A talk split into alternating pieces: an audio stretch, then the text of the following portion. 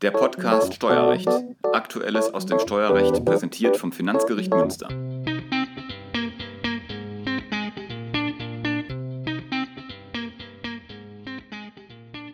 Herzlich willkommen zu einem neuen Podcast Steuerrecht des Finanzgerichts Münster. Mein Name ist Hans Anders und ich habe heute meinen ehemaligen Senatskollegen Peter Haversaat bei mir. Hallo Peter. Hallo Hans. Peter, ihr habt mit dem 8. Senat jüngst in einem Verfahren wegen Aussetzung der Vollziehung entscheiden müssen, ob ernstliche Zweifel an der Rechtmäßigkeit eines Grunderwerbsteuerbescheides bestehen. Die Beteiligten stritten in der Hauptsache darüber, ob bei der Ausgliederung eines Einzelunternehmens auf eine neu zu gründende Kapitalgesellschaft die Begünstigungsvorschrift des 6a Grunderwerbsteuergesetz Anwendung findet. Kannst du uns vorab noch einmal kurz den Sachverhalt schildern? Ja, gerne. Ähm, das Wesentliche hast du eigentlich schon vorweggenommen. Also es gab im Fall einen Einzelkaufmann, der im Handelsregister eingetragen war und in dessen Betriebsvermögen sich sowohl Miteigentumsanteile an Grundstücken als auch Anteile an einer grundbesitzhaltenden Kapitalgesellschaft befanden.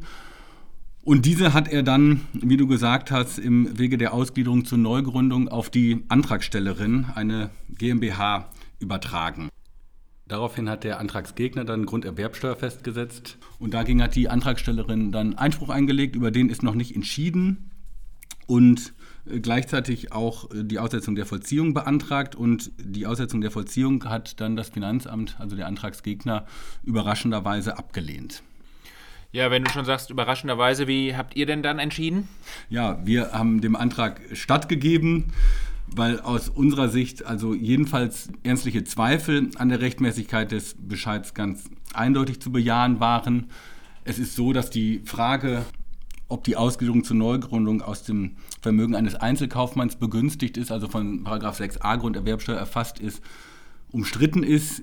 Die Finanzverwaltung lehnt das ab, dagegen wendet sich aber das Schrifttum der BFH hat diesen Fall noch nicht entschieden, wohl den umgekehrten Fall, wo von einer Kapitalgesellschaft auf einen Einzelkaufmann, also den Anteilseigner, übertragen wird. Mhm. Vielleicht einmal so ein äh, paar Worte zu den Zielen des Paragraphen 6a Grunderwerbsteuergesetz. Also ähm, der befreit ja besondere Fälle von der Grunderwerbsteuer, wenn letztlich Grundstücke übergehen im Rahmen von Umwandlung nach dem Umwandlungsgesetz. Also wenn du da zum Beispiel zwei Tochtergesellschaften hast und dann werden Grundstücke von der einen Tochtergesellschaft im Wege der Abspaltung auf die andere Tochtergesellschaft übertragen, dann äh, löst das ja keine Grunderwerbsteuer aus, beziehungsweise dieser Vorgang wird nach 6a Grunderwerbsteuergesetz von der Grunderwerbsteuer befreit. Da steckt ja für mich so ein bisschen dahinter, dass äh, zwar ein Rechtsträgerwechsel eintritt, aber letztlich das Grundstück im gleichen Konzern äh, bleibt. Ist das so das, was dahinter steckt? Ja, letztlich ist das das, was da jedenfalls wirtschaftlich hintersteckt. Also du sagst ja zu Recht, die Grunderwerbsteuer ist eine Rechtsverkehrssteuer. Das heißt, eigentlich kommt es nicht sozusagen auf die wirtschaftlichen Umstände an, sondern darauf, dass am Ende die Grundstücke eben einem anderen Rechtsträger zuzurechnen sind.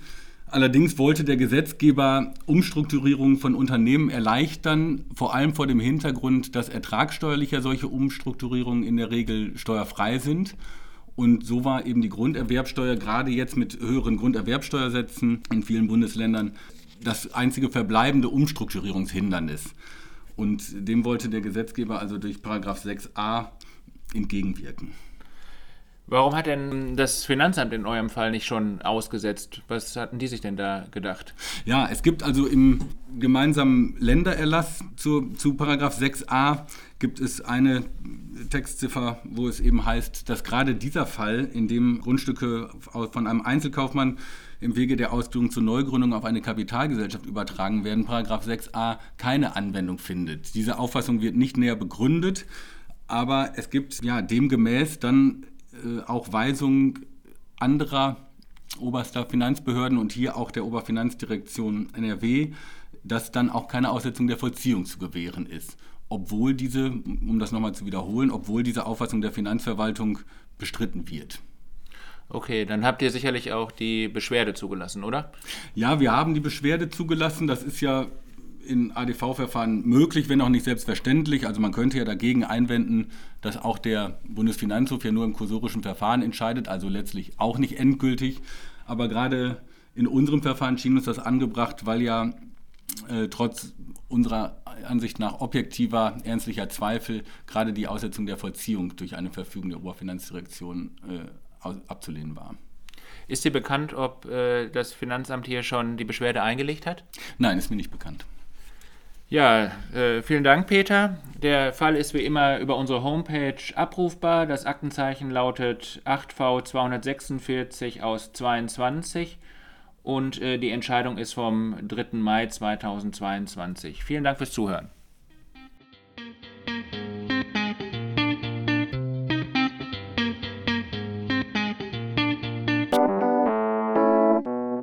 Das war der Podcast Steuerrecht. Aktuelles aus dem Steuerrecht präsentiert vom Finanzgericht Münster.